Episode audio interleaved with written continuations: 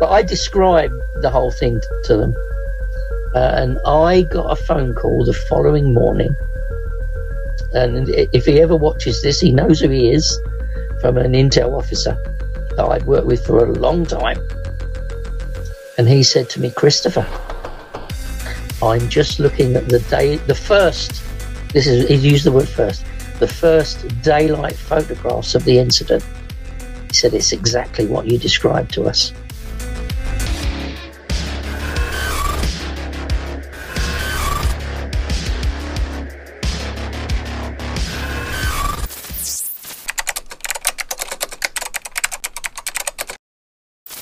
Yeah, I mean, the first UFO was August. Actually, it was to August 5th? August the 31st, I think today. Oh, that's weird. Yeah, Okay. today. That- that's probably not. no, It's probably, 1970, 1971. It was not. I got the newspaper Okay. cuttings. I'll send you them. 19. I might have sent them already. yeah, that's, 1970. that, that's probably not a coincidence that we're talking Yeah. about it. Yeah, yeah. I came home from work, and as I'm going into my, I lived on a trailer park, so I'm going into my home, and I look up and I see this boat, little boat-shaped light flashing and moving around in the sky, and I thought, "Whoa, what is that?" And I stood there and stood there and stood there, and I'd always said to myself, "If you ever see one of these things, make sure you're not the only one." So we were like on a village green. There's a, a whole community. And I went and knocked on every door and got about 60 odd people out into the village green. And we watched this thing for two to two and a half hours. I can't remember exactly now, but a, a long time. I think it says in the newspaper two and a half hours. And we watched this thing and suddenly it's gone. Flash of light and it's gone. And then I saw another one in the October.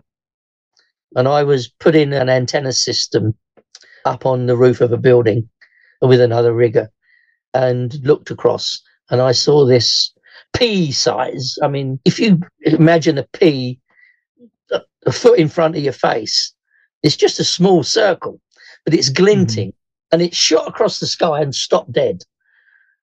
And it's sort of reflective and it just stops dead. And then it comes back a bit and comes back a bit. When you say pea size, like, is it like an orb? it's like an orb. It's, it's circular. Yeah, Okay. it's it's like a Spherical. gl- yeah, spherical. Yeah, spherical. But of course, a saucer is spherical if it's face onto you. it's only a saucer if it's edge onto Yeah. you. So I mean, a lot of people have said that to me. I said, well, I don't know. So I got I can only say what I saw. And it looked like Yeah. a little pea, but it was clearly visible and stopped, and then came back a bit and stopped, and came back a bit and stopped, and I mean fast, way from horizon to horizon in three seconds or so. I mean, what can do that and stop? so that was the second one I saw, and, it, and as I said, we were talking earlier. It was almost as if they were talking to me. And you think you're balmy, you know, you're crackers. Somebody in the sky talking to me, don't be stupid. Yeah, but you have a track record to suggest. Now I do, but I didn't have then. Yeah. Then I'm telling myself I'm crazy. Now, when you look back, you think, well, maybe I need to rethink that. Maybe there was something there now. And people Mhm. ask you anyway. You know, thousands of people have said to me, "What did you think? Did you, you know?" And the honest answer is, I don't know. I can't be sure what I was thinking at the time, other than generally speaking, I was thinking, "Why have I seen two in the space of two months?" You know, that's unusual. I've never seen one before, and I've I've only seen a few since. Wait, so you said this was August 31st, 1971. 1971, yeah. And you did a bunch of stuff with the IRA. When was Bloody Sunday? That was in 1972, right? I think Bloody Sunday was 72, but I wasn't doing anything with them then. That was before. I In 1972, I wasn't doing anything really with anything to do with terrorism, Let's was doing but it wasn't there. Well, I've- got the newspaper cutting. but the one I've got here hasn't got the date. It says, "Mummy, mummy, don't let the spacemen get us." uh, why can't I see the other part of that story? It's got the date on it, but it was it was definitely in the last end of August. Just randomly Googled. There's two things on this list. Let me see Uh-huh. if there's anything else. An inquiry into allegations of brutality by the security forces against those interned without trial in Northern Ireland is announced. Right. Well, I've always been. I- That's I- weird, right? That's weird, right?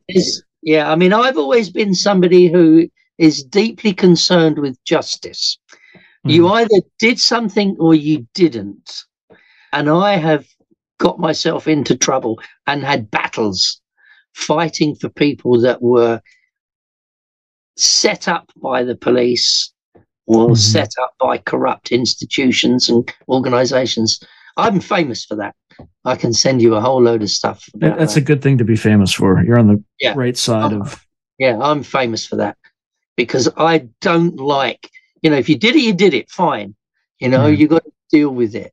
But for what it's worth, given your work in that area, it is probably not a coincidence that there was some event tied to that that happened on that. No, day. no, you no, you're probably right. Yeah, you're probably right. There'll there'll probably a whole load of things we could look at.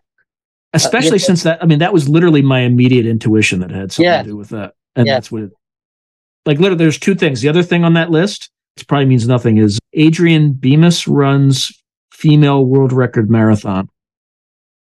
No, I don't know. Yeah, Yeah, I don't think it means anything. But those were the only two things that showed up in the. I mean, the, Link I, re- I I remember I remember the Omagh bombing, and well, I can't remember chronologically which was first. Now, Canary Wharf bombing. Mm-hmm. I had done a drawing and I had spoken to two London intelligence officers that would deal with this, who I knew I knew. And I said that there is a truck bomb and it's somewhere in that area and it's going to blow up tomorrow. I said, I'm prepared to come up there and look for it but I'm not doing it on my own. I want, even if it's just an ordinary police constable, to be with me. I am not walking around Canary Wharf with bomb notes on my own. I said, and anyway, if we do find it, I'm going to need somebody that can radio in and call the troops. Yeah. And an EOD squad Yeah, or whatever. Yeah, yeah. Anybody, even just a regular uniform plod with me. I wanted to find this bomb, and that was declined. I said, "Well, sod you, I'll go to the dentist instead." so I didn't cancel my dentist appointment. Yeah, it's, it's perfectly fine to, for you to risk your neck, Yeah, right? yeah, but we're not going to risk a If police officer's. If, if you can't send somebody with me, but I described the whole thing to them, uh, and I got a phone call the following morning. And if he ever watches this, he knows who he is from an intel officer that I'd worked with for a long time. And he said to me, Christopher, I'm just looking at the day, the first, this is, he used the word first, the first daylight photographs of the incident. He said, It's exactly what you described to us. I said, So why didn't you send somebody with me? He said, I was overruled. Mhm. He was overruled to do it. Why do you think he was overruled? They didn't want to risk life and did limb. they want it to happen? Or did they want they it to wanted happen? Yeah, they wanted it to happen so that they could build. Yeah. Did they want it to happen? The London Underground bombings. Me and Tom Drake discussed that. Bush was here at the time. I was monitoring. Really, was there any danger to your president? But in the process of that, I find myself in the London Underground in the middle of bombs and carnage. And I sent Tom the notes to America. So I faxed them off to him. Well, email, not fax exactly, but uh, emailed and attached to him the notes. And we spoke on the phone. and he said, Have you spoken to anyone in London? He said, because we can pass it through as well. I said, I was told, and this is what I was told, that the Chief of London Police would rather see London destroyed than have to believe I can do this. That's why? That's why. I don't know how much we could have saved. What I do know is the four terrorists took the train from the station just down the road from my house that morning to get into London. Yeah, it's just a superstitious, like, and that's I not even superstitious. It's like, see London destroyed than to have to admit you can do this. well, he did live by his words. I mean, obviously, London wasn't destroyed, but people died No. because he was so yeah, stubborn. people. Yeah. Well, uh, again, my phone would have been monitored all the time, all the way through this. And my Mm. wife's friend was coming over from Germany that day. And I said, take the Green Line bus, not the tube. Because she said, I'm going to get the train into London and then the overground railway out to where we live, because we live 35 miles north of London. And on the phone, I made her promise she would take the Green Line bus from the airport to this airport, and I'll pick you up at this airport because there's a, a there's an airport connecting bus. It's called Yeah. Green. Line. I said, get that bus, and I'll pick you up at the airport here. I said, but do not get on the tube into London. Now I know that that conversation was overheard because people have said that they heard the intercept. Well, you didn't tell her why. You just give her. Oh yeah, I told her why. Oh. Yeah. Oh, I told her why. You know what she did? She got on the bloody tube and got stuck in it for five hours. I bet you she never did that again. You're, I mean, No, she she's did. lucky she didn't.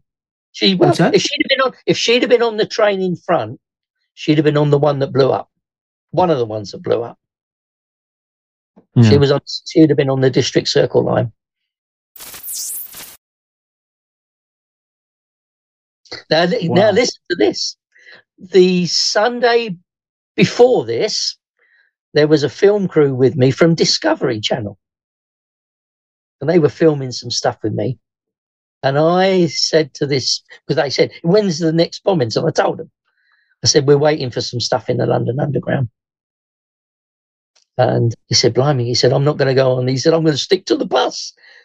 Now, I didn't know about a bus going to be blown up as well. But he phoned me when it happened. And do you know what he said? He said, I am looking out my window now and I can see the bus that blew up from his window. I said, Yeah, well, I didn't know about the bus. My mind was merely restricted to the underground. But apparently, that person was supposed to get on the underground, but he got on a bus instead. So the bus was in accidental in that sense. Yeah. Well, you can't predict everything, right? No, no, no. I just saw the underground ones. But could we have done anything? You see, we had a very good system to facilitate and improve the information.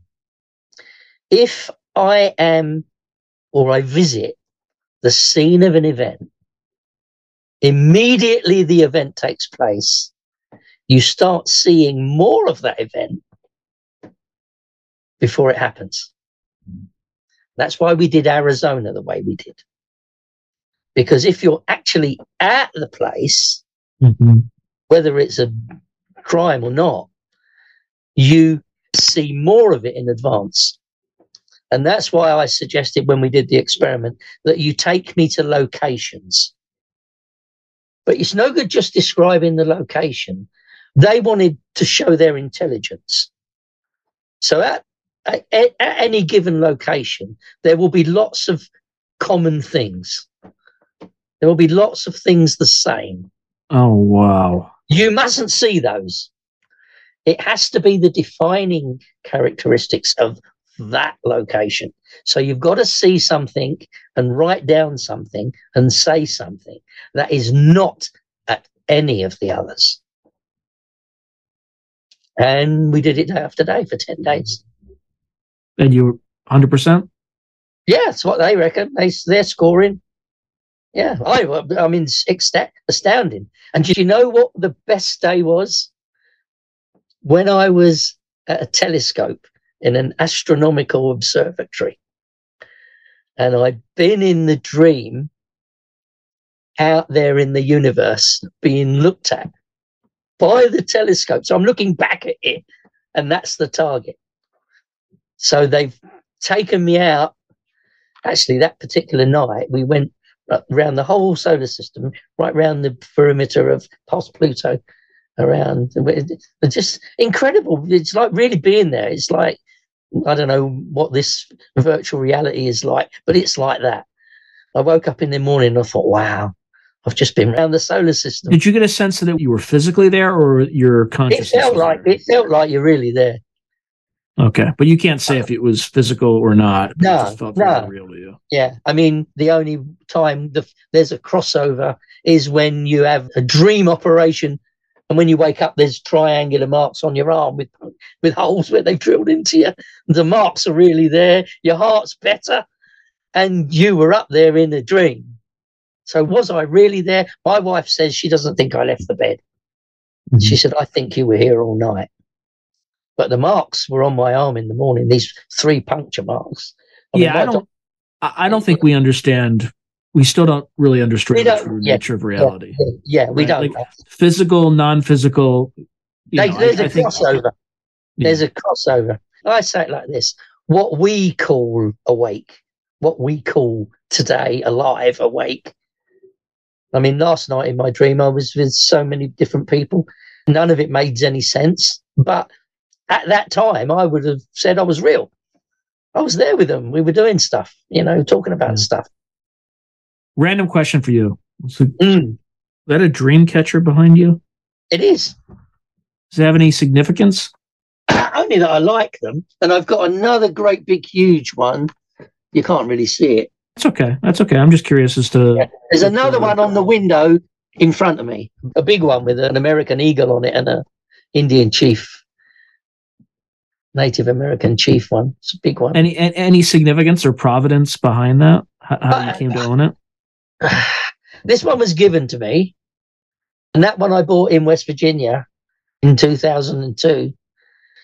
It just because they're to do with dreams, really. I don't know whether they change anything or whether it helps or not helps. I don't sleep in here, so you know my bed isn't in here.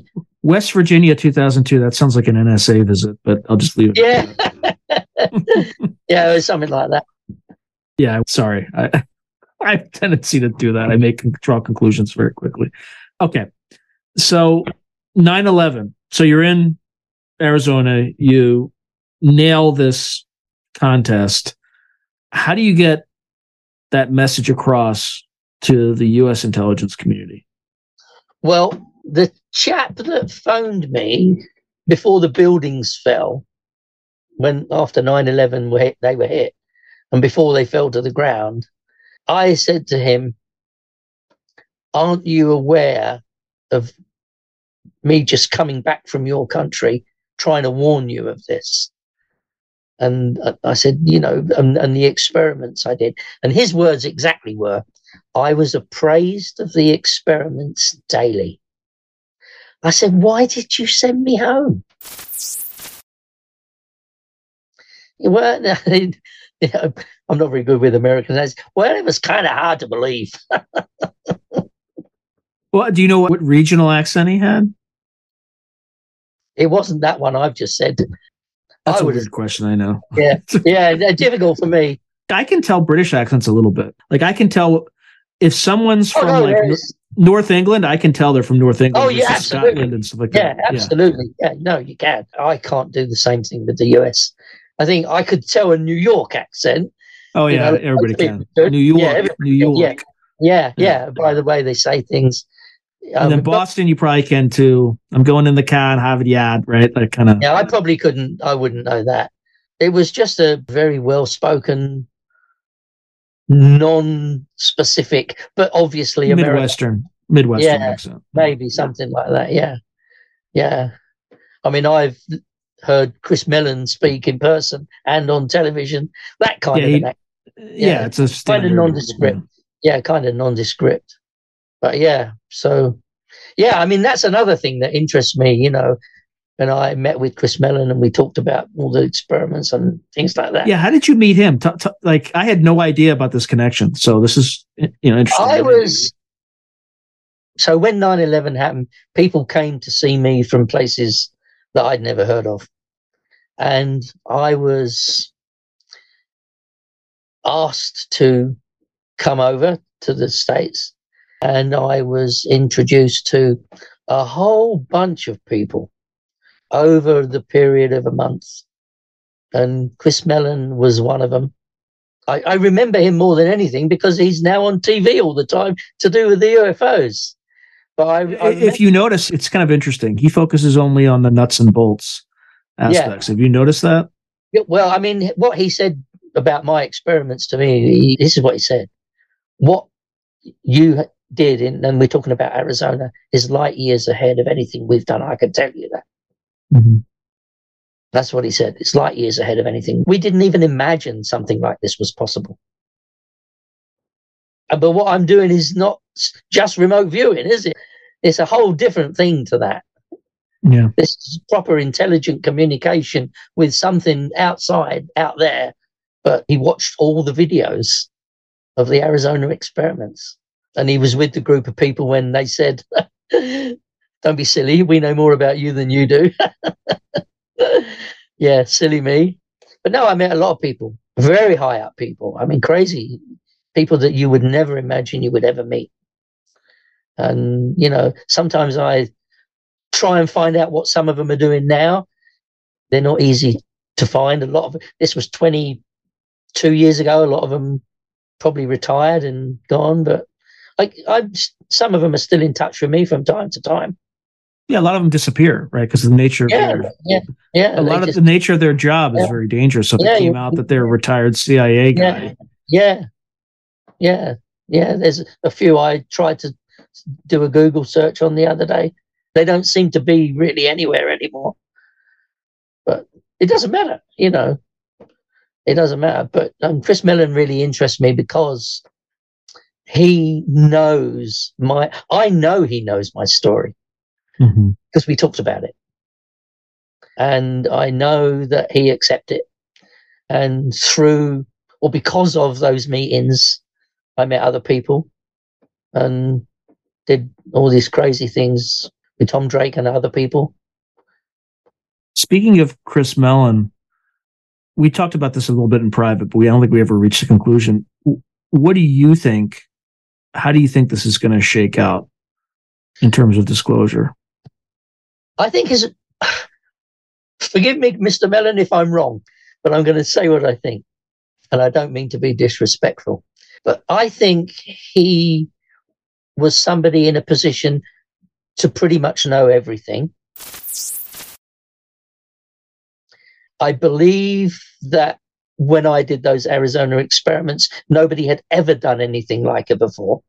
Mm-hmm. I believe that he believes that this is nothing that Chris Robinson does.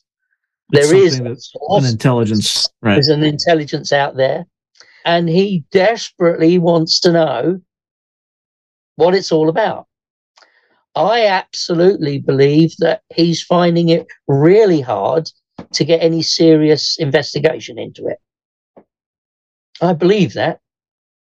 And from watching his TV programs, that's what he's trying to do. He's trying to get people to listen that there is something out there that we are not taking notice of.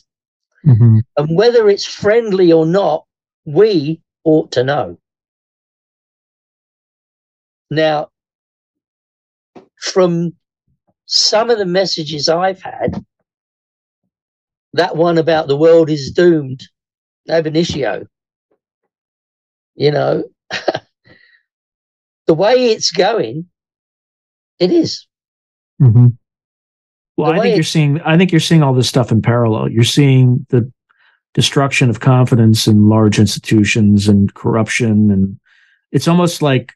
I mean, it's almost cartoonish. It's so ridiculous. Yeah. But I think at the same time, you're also seeing the beginnings or the midst of, we're in the midst of at least in the United States, a third Great Awakening. Like there's you have the first and second Great Awakening historically, which were religious movements. And I'm not suggesting this is a religious movement, but I think it's a spiritual Yeah, awakening in, in some Yeah. sense, however you want to define it. You know, we're not alone, a second Copernican revolution, whatever it is. And I think the forces of reaction are just pushing back against change. So I think people like you are meant to tell your stories to people like me who have very limited, if any, experience with this sort of stuff in a way that uh, the problem is, is people who believe believe so strongly that they're unwilling to accept other possibilities for whatever narrative's running in your head, right? So the ET nuts and bolts ET people, the cryptid people, right? Bigfoot, this and that. The spiritualists, you know, ghosts, but if you say UFOs, they look at you like you're crazy. I think it's all somehow related. I have no idea how it's related, but the evidence seems to suggest that.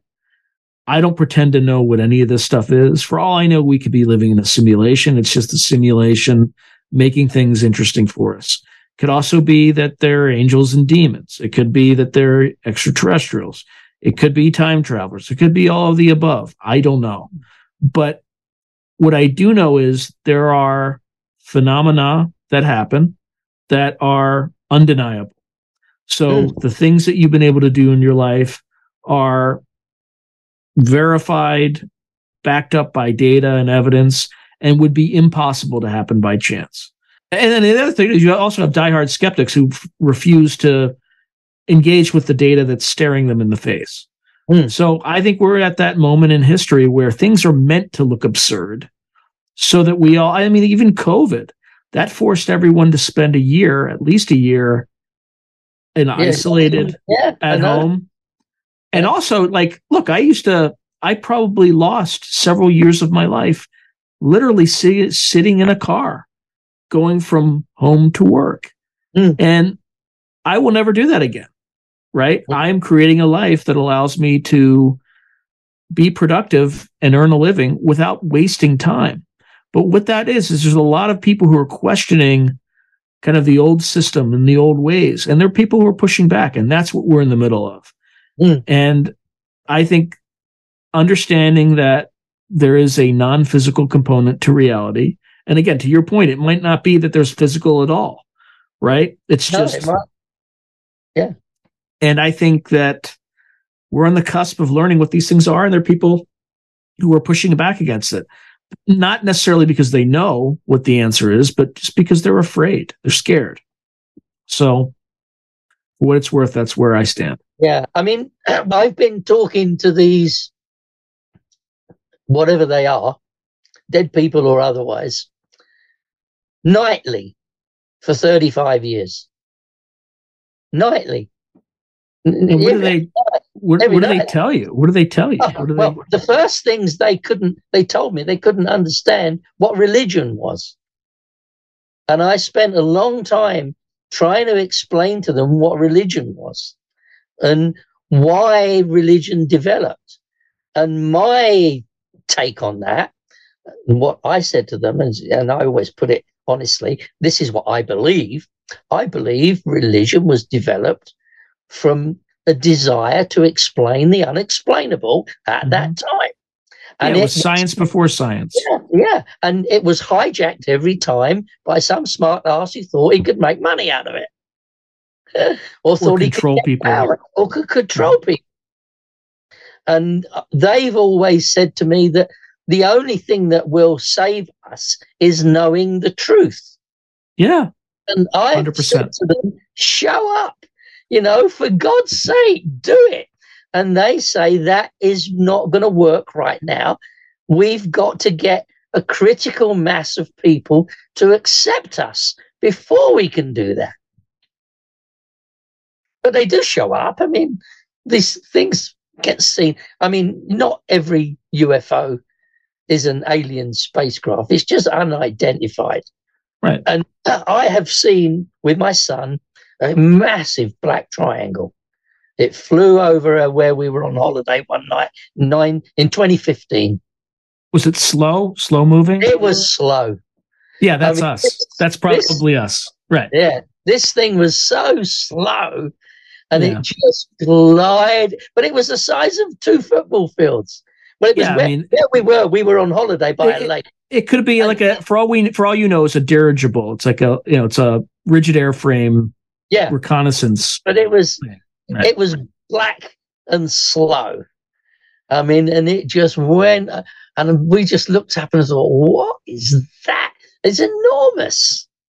But then Mhm. other people have said they've seen them go fast. Well, you know, I mean, we, even if they go we- fast, unless they're moving at right angles at you know hundred thousand miles per second, yeah, well, right? It's probably us. Right. yeah, these, yeah, it could be. It, it was something from here, but but, but it was huge. It, this was a massive black triangle, and it just went down over the lake towards the city of Milton Keynes, and hundreds of people must have seen it. But it was just whoa, what is that?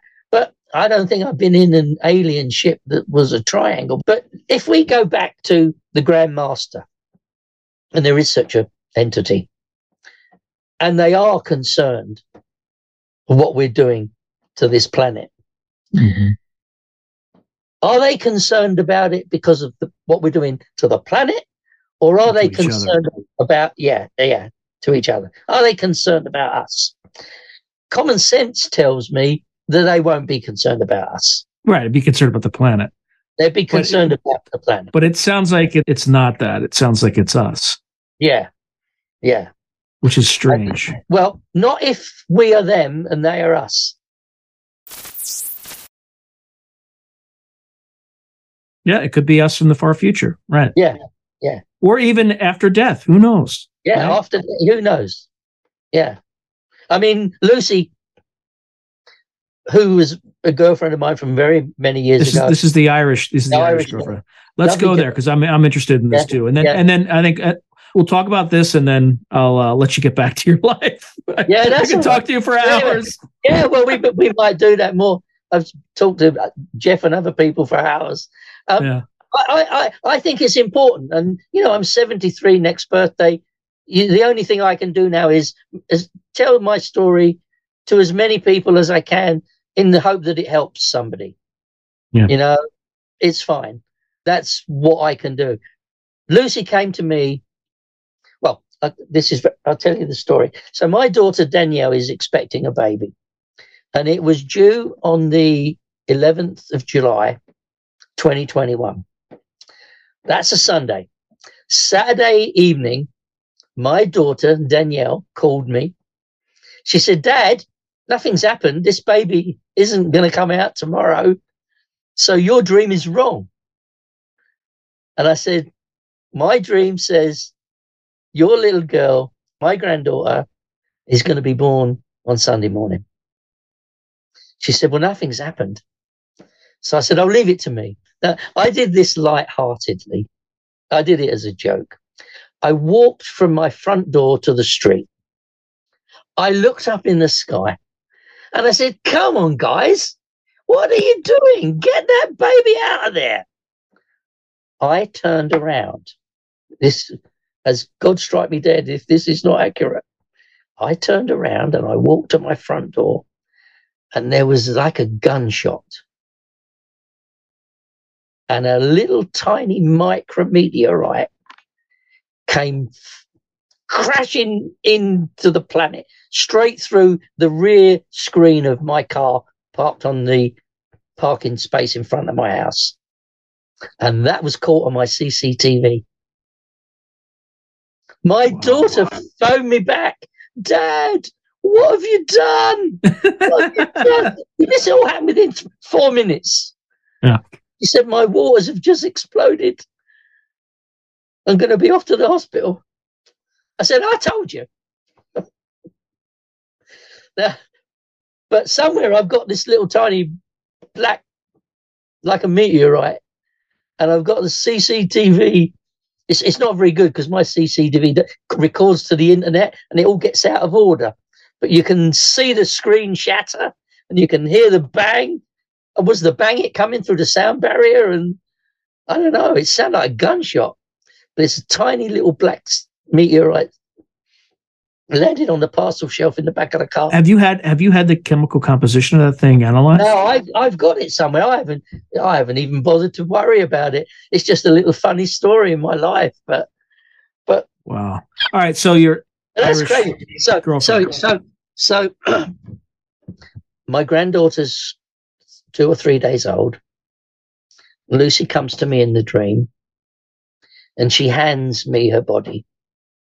And she said, At least she was loved the short time she was with you. And I woke up crying in tears. And I phoned my daughter she, because she doesn't live here, she lives somewhere else. I said, What's wrong with the baby? She said, Oh, she said, We noticed this morning this funny little red mark coming up in where where her bottom is, where a nappy is.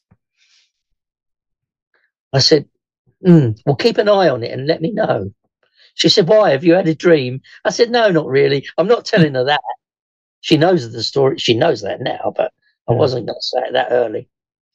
So, anyway, this thing got worse and got bigger, started to bleed. Bloody COVID. Can't see a doctor. Got to send a picture.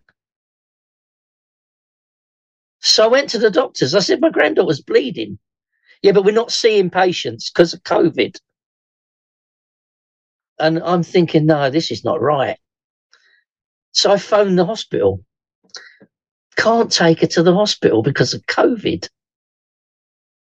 I'm thinking, I said, but she's a little baby and she's bleeding. Anyway, I got really annoyed. And I shouted and was quite abusive to this pediatrician at the hospital.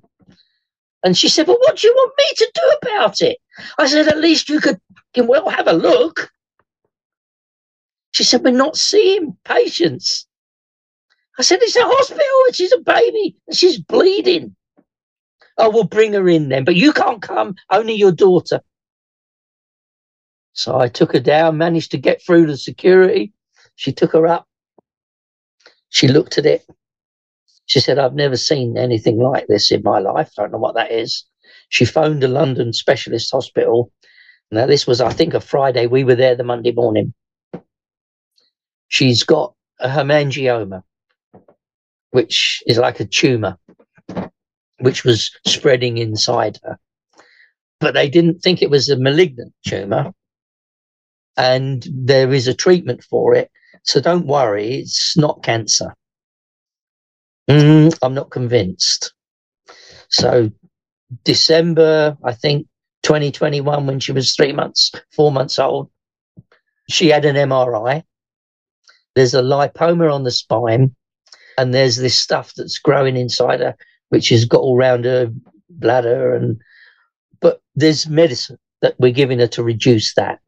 And my daughter said, Can this become cancer? And the doctor said, No, it doesn't do that. Don't worry about that. It isn't that. And I'm thinking, Well, if this isn't life threatening, something is. So we watched it and watched it and watched it. She kept taking the medicine and it didn't really change. She's now two. Now, our May spring bank holiday, she'd had an MRI, routine one, beginning of April, and we hadn't heard anything back from the hospital. But this looked different. And I woke up from a dream, and Lucy said, You've got to take a picture of it and send it to the London hospital. She said, And that will be enough to prompt them to do what they need to do. So Danielle said to me, All right, Dad, but she's got an app on the phone. She can send pictures straight to the hospital. So she takes a picture of and the dermatologist we're under, we're not under oncology or anything like that. We've got a spine issue that they're not worried about until she's eight or nine, they might need to operate. None of it handing me the dead baby. And that's where I'm at. Her only being with us for a short time. So she sent the picture. She sent the picture on a Friday morning. About midnight, she gets a message back on the app on the phone. We've got to bring Maya to the hospital Monday morning for a, an ultrasound. So we go up to there and an ultrasound. And what happened was this the picture didn't show anything to the dermatologist that she wasn't expecting to see. But it prompted her to try and find the results of the MRI, which hadn't been looked at by the spine doctor who ordered them because he's not in a hurry. This is a long term thing. Yeah. And she sees this tumor the size of an orange inside this two year old. And now we're in there with oncology.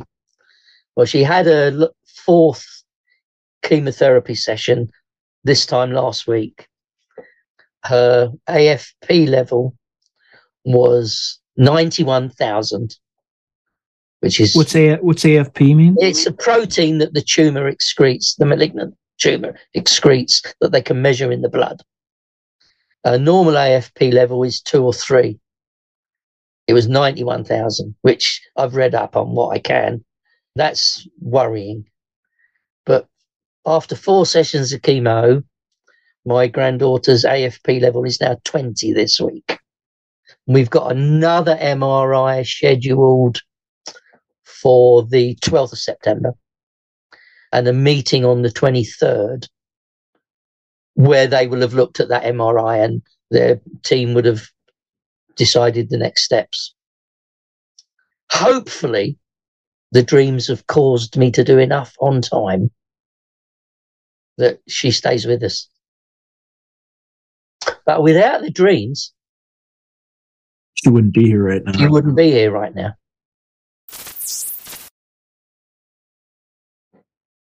So thank you, Lucy. when did Lucy start appearing to you and The helping you? night she died, Which what year was that? She died in 1996 on the 30th of July. I was with her. I was with her because my grandmother had told me in dreams for the last year exactly what was going to be happening. And if she didn't get treatment for this and have that and that, she was just waiting to die. I went to see the doctor with Lucy. I explained who I was. She said, But we've just done a CT scan. It's clear. I said, Well, then let's do another one. She said, You don't need to. I said, I'll pay for it. I'll pay for it. Let's do another one. She said, There's no need to. Mrs. Rispin, you're okay. It's clear. They'd already taken the lung out and, you know, got rid of the malignancy in the lung. But my grandmother told me a year before, so before she even knew she was ill, what day and what time she would die. Did you share that with Lucy? I did in towards the end when she knew that these were secondaries and it was coming to the end. One of the last things she said to me was, I'm not much used to you anymore, am I, darling? I said, Lucy, your use to me is only just beginning. She said, Well, if there's somewhere there and I can help you, I will. You couldn't believe the help she's given me for different things. Now, is she just in my imagination? Because I want her to be the one helping me? Yeah, who I- knows? We don't know. We actually don't really know anything, do we? No. we, we have we no don't idea. really know. Yeah. We can record and chronologically state, identify. We can look back and say, that was that day, that was that day, the way we calculate days. If, what- if time really exists, right? Does time really exist? But it comes back to what really, uh, um, and I, I say it over and over to myself. Why couldn't he tell? Why did he? Why did he have to give me a clue to McKendrick and Adams, but he can give me his full name? Was it because I'm talking to him and he's not allowed to give me their names? Can only give me a clue because it's not them speaking. I've, I've thought of a mi- I, Uh, like he can only give you consent for his identity, but yeah, not for can, the yeah, others. he can, yeah. or maybe there's different rules that Yeah. are stranger Yeah, than he's not allowed to tell me, but I can give you a clue. Their father built the runway. So many things. There's so many things. And I've lived it every day for 35 years. Uh, Do you still do any work for any of these folks? I've still got connections and people contact me from all over the world telling me what does this dream mean and what does that and I try and help everybody the way I can. if is this something that people can learn to do themselves? I was asked in your country more than here, could I show people? And that's basically what I did for seven or eight years after 9 11 was show people how I do it, how I translate the dream. How, but there's no guarantee the codes are going to be the same for somebody Right. else. Well, it's your subconscious. Like you're, was- yeah, you're having a conversation with your subconscious. And Make sure that- I, I I was asked to help make sure other people understood at least what I understand. So there is massive interest in this in very tiny places. I mean, mm-hmm. and Bob Bigelow's thing, he doesn't say very much on his website, but he did an essay competition that Jeff won. And this year he's doing something different, but the website's still the same. I, I was out of time to apply for it, but he's got he issues funding for things, and I didn't know anything about it until it was too late. But it'll be interesting to see what he's doing because he briefly says that he's looking for evidence. Well, people can go to his website, but he's looking for evidence that is substantiatable. Uh, I, I forget the words he uses, but basically, what he wants to do is blindly get from groups of people answers to questions. And if 10 people that don't know each other come up with the same thing, you, you can start to believe it. I do. You know, I, like, once I've dreamt of something three times, I'm getting on the, yeah, this is going to go down. Fortunately, I have only dreamt of my granddaughter's death once. And I've taken all sorts of steps because of those dreams. So, have I done enough? Have we done enough to prevent it? Hopefully, because she's a gorgeous little girl. Well, just But- Yeah, love her, love her every Yeah. day that you can. Ev- yeah, all- we do. Yeah, You're doing everything you can. We're right? doing everything we can, but we're doing more than we could have done if I hadn't had the Mhm. dreams. She'd already be gone. The doctors don't really believe in this. You know what made you send the picture? Because it's, and then I've tried to explain to them. My daughter gets upset when I explain to the doctors who I am and what I do. She thinks I'm, they're going to think I'm crackers and they won't look after her daughter. I've gotten to the point like I don't like That's nonsense. you don't care what other people just don't care what Yeah, other people think. yeah. If, if that's your if But that's the actually- reality, that's the yeah, reality. actually, actually, the head oncologist at the hospital said she's going to get my book, and I said, "Well, if you send me an email address, I'll send you a PDF of it. Premonition Man, you can download from Amazon. Yeah. that's there if anyone wants to read that. All right, Christopher. I don't want to Yeah. take up your entire day, but No, I'm good. I, I told you earlier, I don't care. I'm only going to go in and get into bed. My it was an absolute pleasure. We, we need to do this again though, because I'm Yeah, I mean yeah. you're Yeah, we can fond talk for stories. So we can talk whenever you want. But there is 35 years of stories. So you'd be talking, you know, never mind until I'm dead, until you're dead. no, well, I'll, I'll definitely be reaching out to you. But I like to space these, right? Because you can't you can't Well, put too many in the same. No, you gotta you gotta do things in the right time and use the bits of it that you think your audience are li- interested in. But most of my stuff I've told you, at least some of it, the important bits are verifiable. You know, the documentaries and the experiments I've done there online, people can watch them, people can make up their own mind whether they think it's a success or not a success. I'm really open book with things now. I don't really see the need not to tell things that I wouldn't have said before. Doesn't matter anymore. All right, my friend. Well, thank you very much, and I look Yeah, forward to you. talking with you again. All right. Bye bye. Bye bye. If you enjoyed this video, please click on like, subscribe, and the notification button so that you're alerted anytime I post something new.